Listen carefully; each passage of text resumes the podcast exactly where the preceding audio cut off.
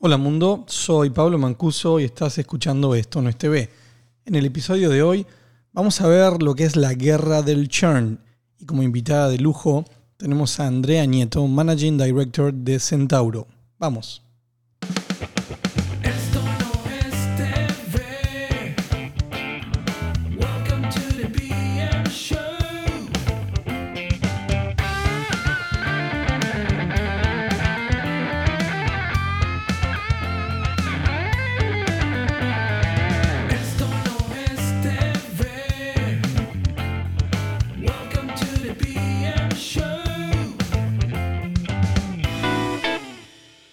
Hola a todos, ¿cómo están? Bienvenidos nuevamente.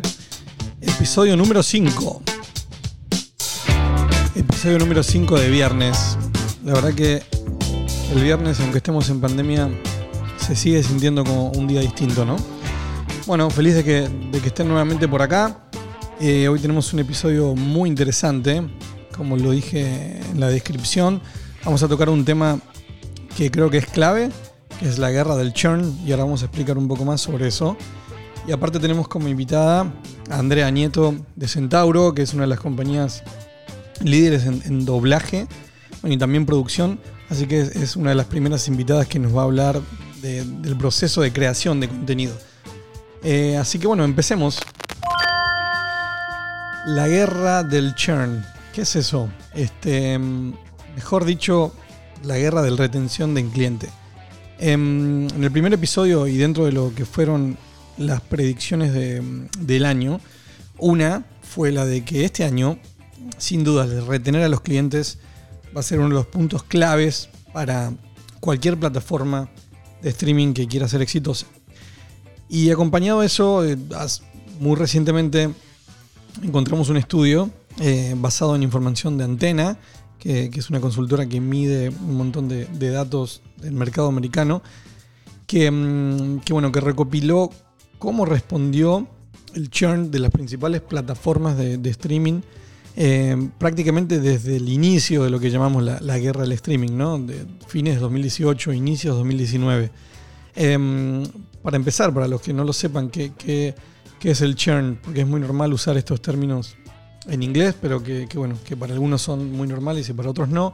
Básicamente es la tasa de, de cancelación o el porcentaje de clientes o suscriptores que dejan de utilizar los servicios que ofrece una empresa durante un determinado tiempo. Em, a menor churn quiere decir que tenemos una base más estable, un cliente más, más estable, más fiel. Eh, a mayor churn tenemos un cliente que, que, bueno, que se desuscribe con mayor velocidad y por ende eso trae varios problemas. Eh, y con tanta competencia, la retención de estos clientes va a ser, va a ser clave.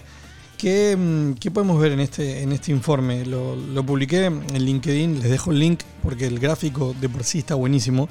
Parece como una especie de, de- de montaña rusa con las líneas de, los distintos, de las distintas plataformas. Para empezar, y no es novedad, ¿quién creen que tiene la tasa de cancelación o churn más bajo, más estable? Bueno, Netflix, eh, que está en la línea de un 2.5%, eh, es una muy buena tasa. Y la verdad que desde julio 2018 hasta fin, o hasta enero, hasta enero de este año, ha sido muy estable, excepto por un solo hito, que fue una controversia que se dio el año pasado respecto a una, una película Curies francesa, que, que bueno, que, que Netflix o la inteligencia de, de Netflix eh, entendió mal cuál era el tipo de película, hizo una carátula de, de niñas un poco sexual y bueno, se armó todo un, escándalo y eso generó que por primera vez eh, hayan llegado a tener un 5% de, de cancelación. Esto es un, dato interesante ver cómo hasta una controversia puede influir en, la tasa de cancelación. El resto de los temas que pueden, que pueden llegar a, a influir, eh, bueno, lanzamientos o finales de contenido. Por ejemplo, si tomamos el ejemplo de, HBO, antes de que sea Max y, después Max, eh, en mayo del 2019 llegó a tener un nivel de cancelación de un casi un 10%. ¿Por qué? Fue el final de Game of Thrones. Terminó el contenido, uno de los contenidos más demandados a nivel histórico y mucha gente dejó el servicio. Si no, suelen tener una tasa de un 5%. Eh, con PIX de hasta un 7.5. Estamos hablando de casi un doble, un triple versus Netflix. Eh, un caso, otro caso así, quizás de contenido, eh, Disney Plus. Tiene menor historia, ¿no? Se lanzó en el 2020, eh, empezando con una tasa de un 7.5 y algún pic por encima de este, por ejemplo, con, con The Mandalorian, que es uno de los contenidos también más, este, más demandados. Eh, mucha gente cuando termina una serie con una franquicia tan fuerte como Star Wars, la termina y bueno, se suscribe. Eh, aunque la tendencia de Disney Plus es que se mantiene un poco mm, a la baja. Si agarramos otro, otro, otro ejemplo que para entender la diversidad puede llegar a ser este Apple TV Plus. Y ahí ya tenemos hablando de una tasa de, de- cancelación que está por arriba del 15%, llega al 20% y baja radicalmente. ¿Pero por qué? Porque se extiende el periodo de gratuidad. Este, 62% de, de los, de los suscriptores de la base de clientes de Apple TV Plus están dentro del modo free. Son los que adquirieron algún, algún dispositivo y por ende tienen el servicio este, gratis. En líneas generales, el churn desde, desde que se empezó a medir esto eh, tenía un promedio de un 5.2% y creció ya a un 6.4%. Yo creo que a medida que crezca la competencia, esa- ese promedio general va a seguir subiendo. Eh, ¿Qué datos podemos abrir respecto a este? Muchos suscriptores re- vuelven, ¿no? Eh, retornan al servicio. Y eso también influye en la tasa global. Eh, por ejemplo, para mostrar alguna diferencia entre servicios Stars o Showtime, eh, tienen que esperar a un cliente, suele tardar este, hasta un año para regresar. Una vez que se, da la baja, deja la suscripción, puede tardar hasta un año para regresar, a diferencia de, bueno, de, de Hulu, Netflix, que, que suelen recuperar una tasa importante de clientes dentro del periodo de 1 a 3 o de 3 a 6 meses. Eh, esto tiene muchísimo para analizar, eh, pero me gustó que, que, bueno, que la información está muy, muy precisa, muy puntual para uno de los temas que, que coincidimos va a ser muy importante, cómo retenemos a los clientes. Ese fue como el tema principal, pero tenemos, este, tenemos más. Eh, hay como una, una especie de, mm, de obsesión por hablar de la cantidad de suscriptores. Siempre, es como la, la métrica número uno y de la que todos hablan y de donde tenemos información. Y Netflix alcanzó los 200 millones y esta otra plataforma alcanzó tantos millones. Eh, a veces son números un poco ciegos. Eh, ¿Por qué hablo de esto? Eh, la semana pasada, que también fue como muy público, se anunció que Disney Plus había alcanzado los 95 millones de suscriptores en 14 meses.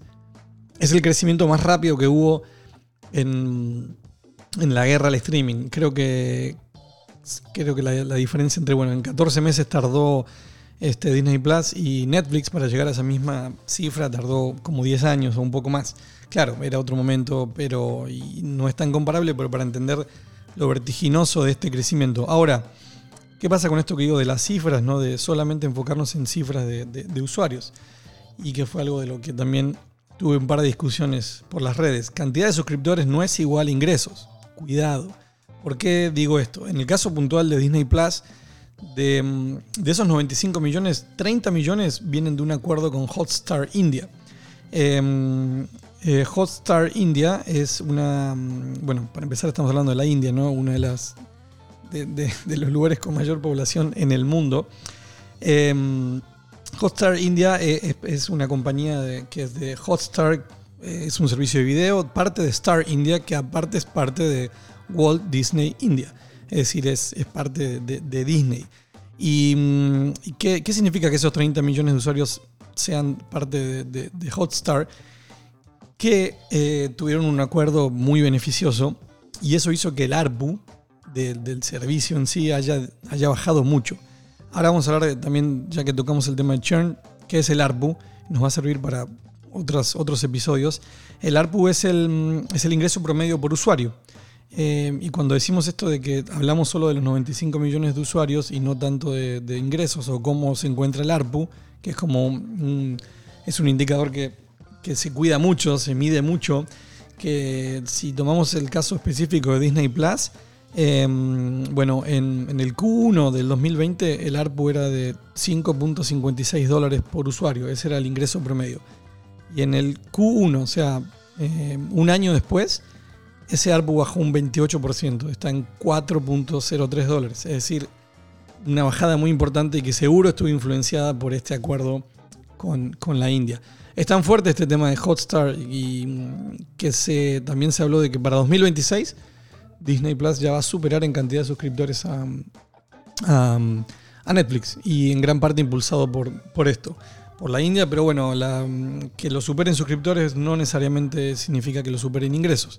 Por eso quise hacer la aclaración y bueno, eso de que no tratemos de ver, de leer un poco, un poco más allá.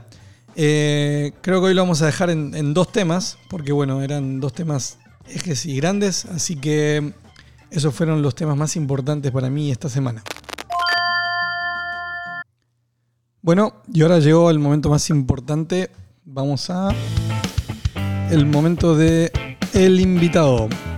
Y hoy tenemos a una invitada, es la segunda invitada del ciclo, Andrea Nieto de Centauro. Andrea, ¿estás por ahí? Acá estoy. Hola Pablo. ¿Cómo estás? Muy, muy bien y muy contenta de estar aquí contigo. Bueno, gracias, de verdad, muchísimas gracias. Hice la aclaración porque sí tengo el compromiso de que realmente, como es la industria hoy por hoy, sea mixto a la participación de hombres y mujeres. Así que esa fue una, una, pauta, así que por eso hice la aclaración de la segunda invitada. Pero muchas gracias por, por sumarte, por tu tiempo. Y en el inicio del podcast estaba justamente aclarando que, que este va a ser el primer episodio que de alguna manera va a tocar un poco el proceso también de, de creación del contenido. Este, en ese sentido, quería primero que me ayudes, porque yo los conozco bien y ustedes tienen mucha trayectoria en qué es Centauro este, y bueno, qué están haciendo. Y sobre eso vamos partiendo ahí con, con preguntas. Excelente, listo. Pues mira, Centauro es una empresa familiar que mi padre fundó en eh, 1978.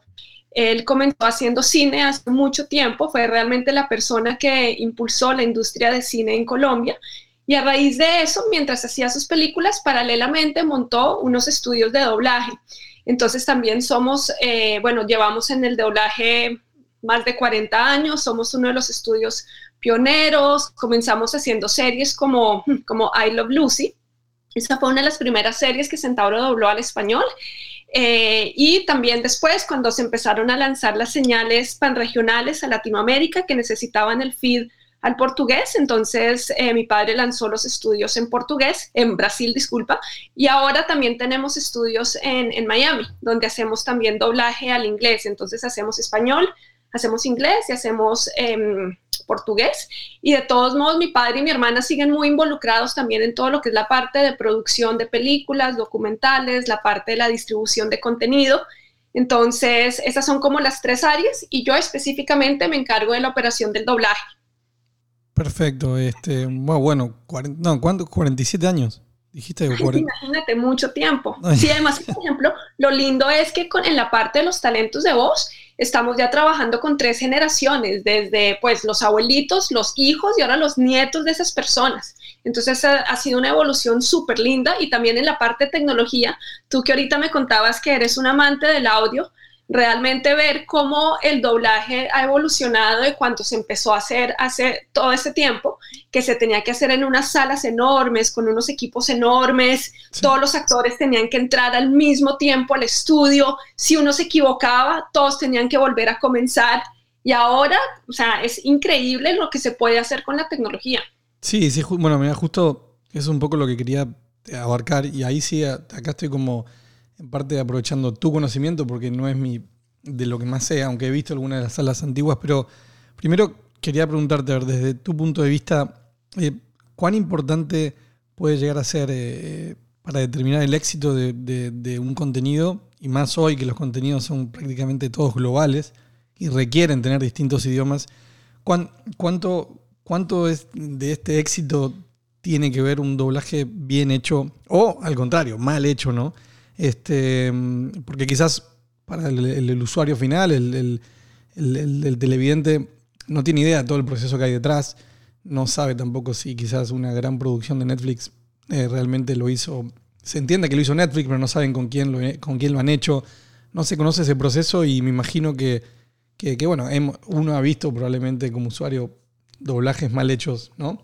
Este, y sí, tiene que influir, pero ¿cuál es tu visión respecto a eso? ¿Cuánto, ¿Cuán importante es para, para un contenido bien, bien realizado? Uy, mira, yo te diría que es importantísimo porque al final la experiencia audiovisual es tal cual, es 50% la parte visual y 50% la parte del audio. Entonces, si tú estás como consumidor, estás viendo una serie, una película que te encanta, que visualmente es bellísima o que estás súper interesado en la trama, pero el audio no es bueno porque ya sea que el casting de un doblaje es malo, porque el lip sync es malo, porque la mezcla es mala, tú realmente como televidente nunca vas a lograr como que realmente 100% medido con lo que está pasando, lo más probable es que vas a cambiar, o sea, vas a agarrar y dices, no, esto no funciona, prefiero ver otra cosa.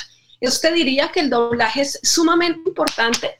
Creo que hay mucha gente y en la industria en sí es, es, sí es difícil entender lo que es, todo lo que conlleva un buen doblaje, porque uno de los desafíos que tenemos es que, por ejemplo, una película, digamos, puede pasar meses en desarrollo, años, tiene un buen presupuesto, los actores logran practicar sus líneas, muchos de ellos tienen coach para lo que son la parte de, acentos, y están haciendo acentos, etc.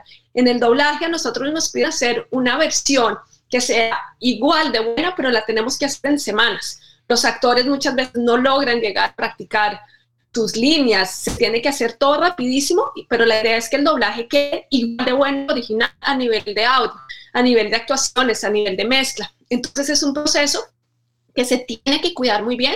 Para nosotros en Centauro siempre hemos dicho que eh, doblar es un arte, porque efectivamente lo es. Y hoy en día hay muchos, o sea, puedo decir yo también, o sea, hay doblajes que yo veo también en la tele y digo, wow, qué doblaje tan malo. Entonces sí. te diría que hoy en día hay de todo, pero realmente lo que nos caracteriza, eh, debo decir que es la calidad, porque sí sentimos que si un doblaje está mal hecho, o sea, el televidente pierde la experiencia claro, claro. total de lo que es ver esa serie, esa película. Bueno, que, eso que, que, claro, que vos decías, el casting de doblaje, porque, digamos, o sea, un personaje ¿no? de una película es un personaje, está recreando una forma de ser, una forma de, en video de actuar, pero claro, cuando es el doblaje es el mismo camino, pero pensado solo en audio, es buscar este, un, tú corrígeme, un locutor o un, un, este, un actor que va a usar su voz también, eh, bueno, actuando desde su voz, ¿no? O sea, eso, eh, así es un proceso de casting de, de, audio. Exactamente, en el proceso de casting tú tienes que buscar uno que la voz sea lo más parecida a la, a la voz original, que, el, que la persona tenga sea muy buen actor, porque una de las cosas que mencionaste, por ejemplo, es un, un, locutor. Hay gente que tiene una voz muy linda, que pueden hacer cuñas de publicidad, etcétera, pero no saben actuar. Y en el doblaje sí es clave que la gente sepa actuar.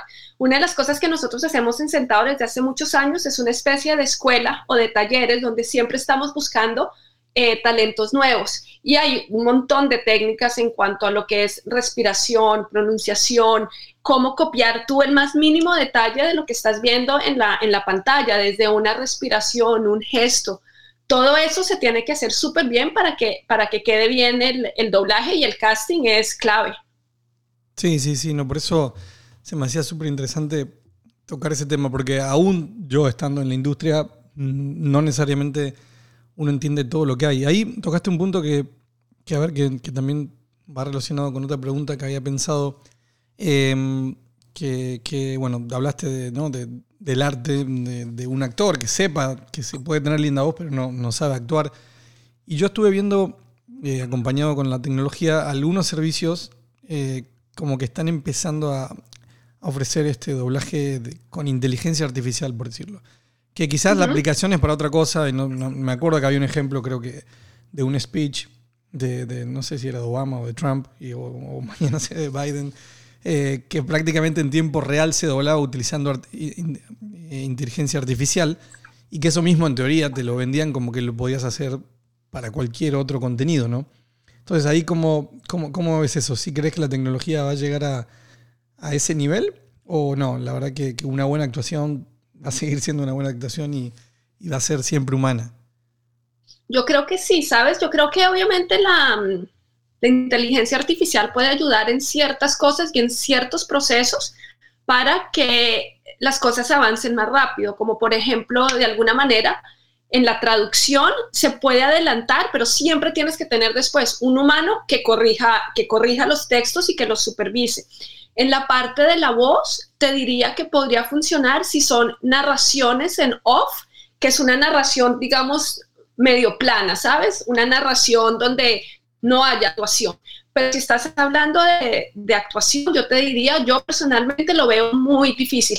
Mi padre me dijo hace poco, y me pareció una analogía súper linda, que realmente el actor de, de doblaje, en el momento que él entra a la cabina de sonido, es como que su espíritu se tiene que compenetrar con el espíritu de la persona, del actor que está haciendo en ese momento su papel. Y yo creo que eso sí es la magia del doblaje, porque, por ejemplo, yo dudo mucho que una computadora logre transmitir la emoción de la voz de un actor que está, digamos, que está en ese momento demostrando una, una tristeza infinita porque perdió a su hijo o una persona que de pronto tenga un pánico terrible porque algo, algo terrible le sucedió. Entonces, esos, esas emociones en la voz, esas respiraciones, esas pequeñas cosas que hacen que uno sienta que esa persona de verdad lo está viviendo, yo creo que una computadora nunca va a llegar a ese punto, ¿sabes? Sí, sí, bueno, yo quizás ahí como también soy de nostálgico y pienso lo mismo, ¿no? Este, pero, pero igual me sorprendió ver cómo, cómo quizás, claro, para una, para una transmisión en vivo es útil, porque no estás buscando esa emoción, sino que, que se pueda traducir en tiempo real. Em, y ahora pensando en eso, esto también lo venía como a medida que lo decías, como que lo voy meditando, digo, hay que algunos casos icónicos, como por ejemplo, bueno, la niña que hace la voz de la cerdita de Peppa, la original, inglesa, ya está tan, bueno, es un personaje infantil muy potente, ¿no? Y la otra, la otra estaba leyendo lo que ganaba, porque evidentemente ya es como parte fundamental del personaje. Eh, casi como mil libras la hora, o sea que tenía, bueno, eh, tiene 16, 17 años y ya es millonaria. Eh, ¿Eso puede pasar? Que tenés un, sí, una voz que casi supera al personaje en el caso de que sea animado. Pablo, que- te pido mil disculpas, se me cortó ahorita el audio, no, no, no alcancé Ah, a escuchar tu pregunta. Ok, no te preocupes, voy de vuelta. Te decía que pensando en esto de, de, bueno, del actor y la voz, que el- justo me, acordé de, mm, de- de algo que había leído que es como icónico que la, niña que hace la voz original de Peppa Pig en Inglaterra eh, tiene un sueldo muy, muy alto, arriba de mil libras la hora, es decir, es, es casi millonaria.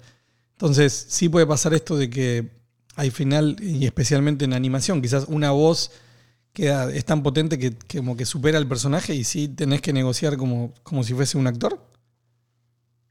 Yo te diría que a veces eso es un poquito complejo. No sé si recuerdas hace unos años que algo parecido sucedió con el cast, con el elenco de en México de los actores que hacían la voz de, de los Simpson, Sí, que también llegó un momento donde las negociaciones con ellos se volvieron muy complicados y al final el cliente prefirió cambiarlos, porque sí, sí se vuelven, o sea, situaciones difíciles de manejar. Obviamente Claro. también hay, hay algunos actores que, que no, tal vez no entienden realmente la dinámica del negocio y empiezan a pedir cosas muy altas y cifras muy altas.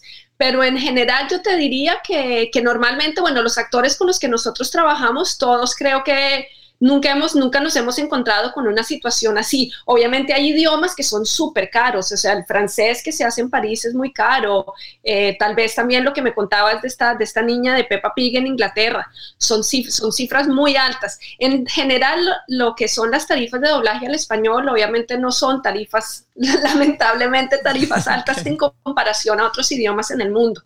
Entonces, no sé si, si eso nos, no, pues hasta ahora a nosotros no nos ha pasado, pero sí son Sí, situaciones ahora me acuerdo complejas. lo que dijiste de, de los Simpsons, me acuerdo. Y creo que un par de personajes famosos quedaron, se cambiaron. Hubo, fue como, y los fans lloraron, pero bueno, probablemente, como todo, se olvidaron. Así que ahí perdió.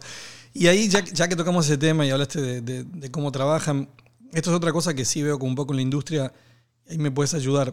O sea, puede ser que hoy por hoy hay más compañías de doblaje o en realidad se, se las ve más, se las menciona más porque hay más producción y se requiere más. Eh, ¿Cómo, cómo está la, competencia en ese sentido? No, yo te diría que la competencia ahorita es muy grande.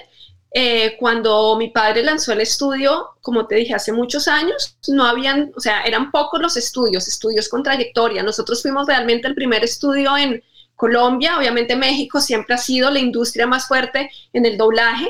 Eh, y sí, ahorita hay mucha competencia. También te puedo decir que hay todo tipo de calidad, ¿sabes? Hay estudios que son, como te digo, estudios caseros de gente que dice, bueno, yo hago doblaje simplemente porque la misma tecnología permite ahora eh, montar un estudio en la casa y decir, ok, yo ofrezco doblaje.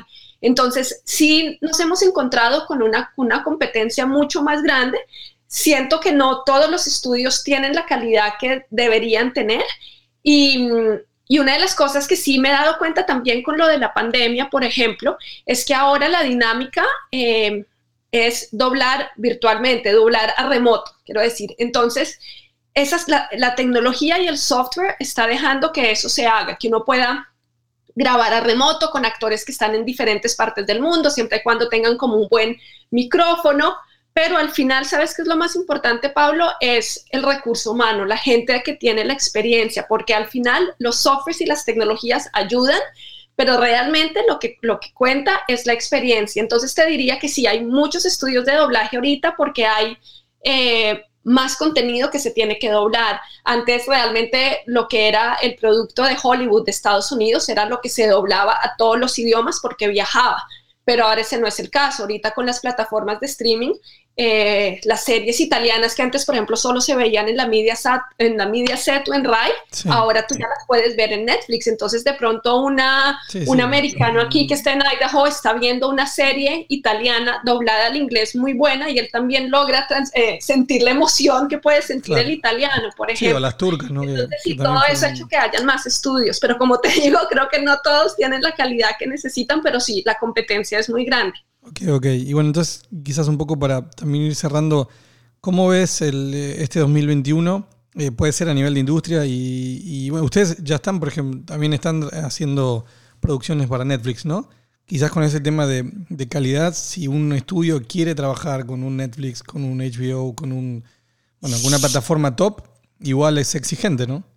Sí, totalmente. Sí, porque ellos hacen unas, eh, para poderse ganar estos sellos que ellos, que de los socios, que ellos llaman como nosotros somos sus socios, eh, sí tienes que pasar varios eh, requisitos. Uno de ellos es obviamente calidad, servicio al cliente, todo lo que es la parte a nivel de seguridad de contenido. Em, entonces, sí, gracias a Dios nosotros tenemos el sello de Netflix, estamos haciendo muchas cosas interesantes para ellos. Acabamos de entregar Cobra Kai, que fue un proyecto súper desafiante. Eh, entonces, realmente vemos que va a ser un año con muchas oportunidades. Nosotros en general, ¿qué te puedo decir de la visión del 2021 en general? Yo creo que la industria y nosotros, bueno, tener que seguir eh, reinventándonos, haciendo cosas innovadoras, maximizando recursos. Eh, va a ser un año todavía interesante, o sea, des desafiante por todo lo que está pasando, pero creo que es el momento en el que todos tenemos que reinventarnos y hacer cosas innovadoras. Totalmente, totalmente. Este, nada, la verdad que súper, súper interesante.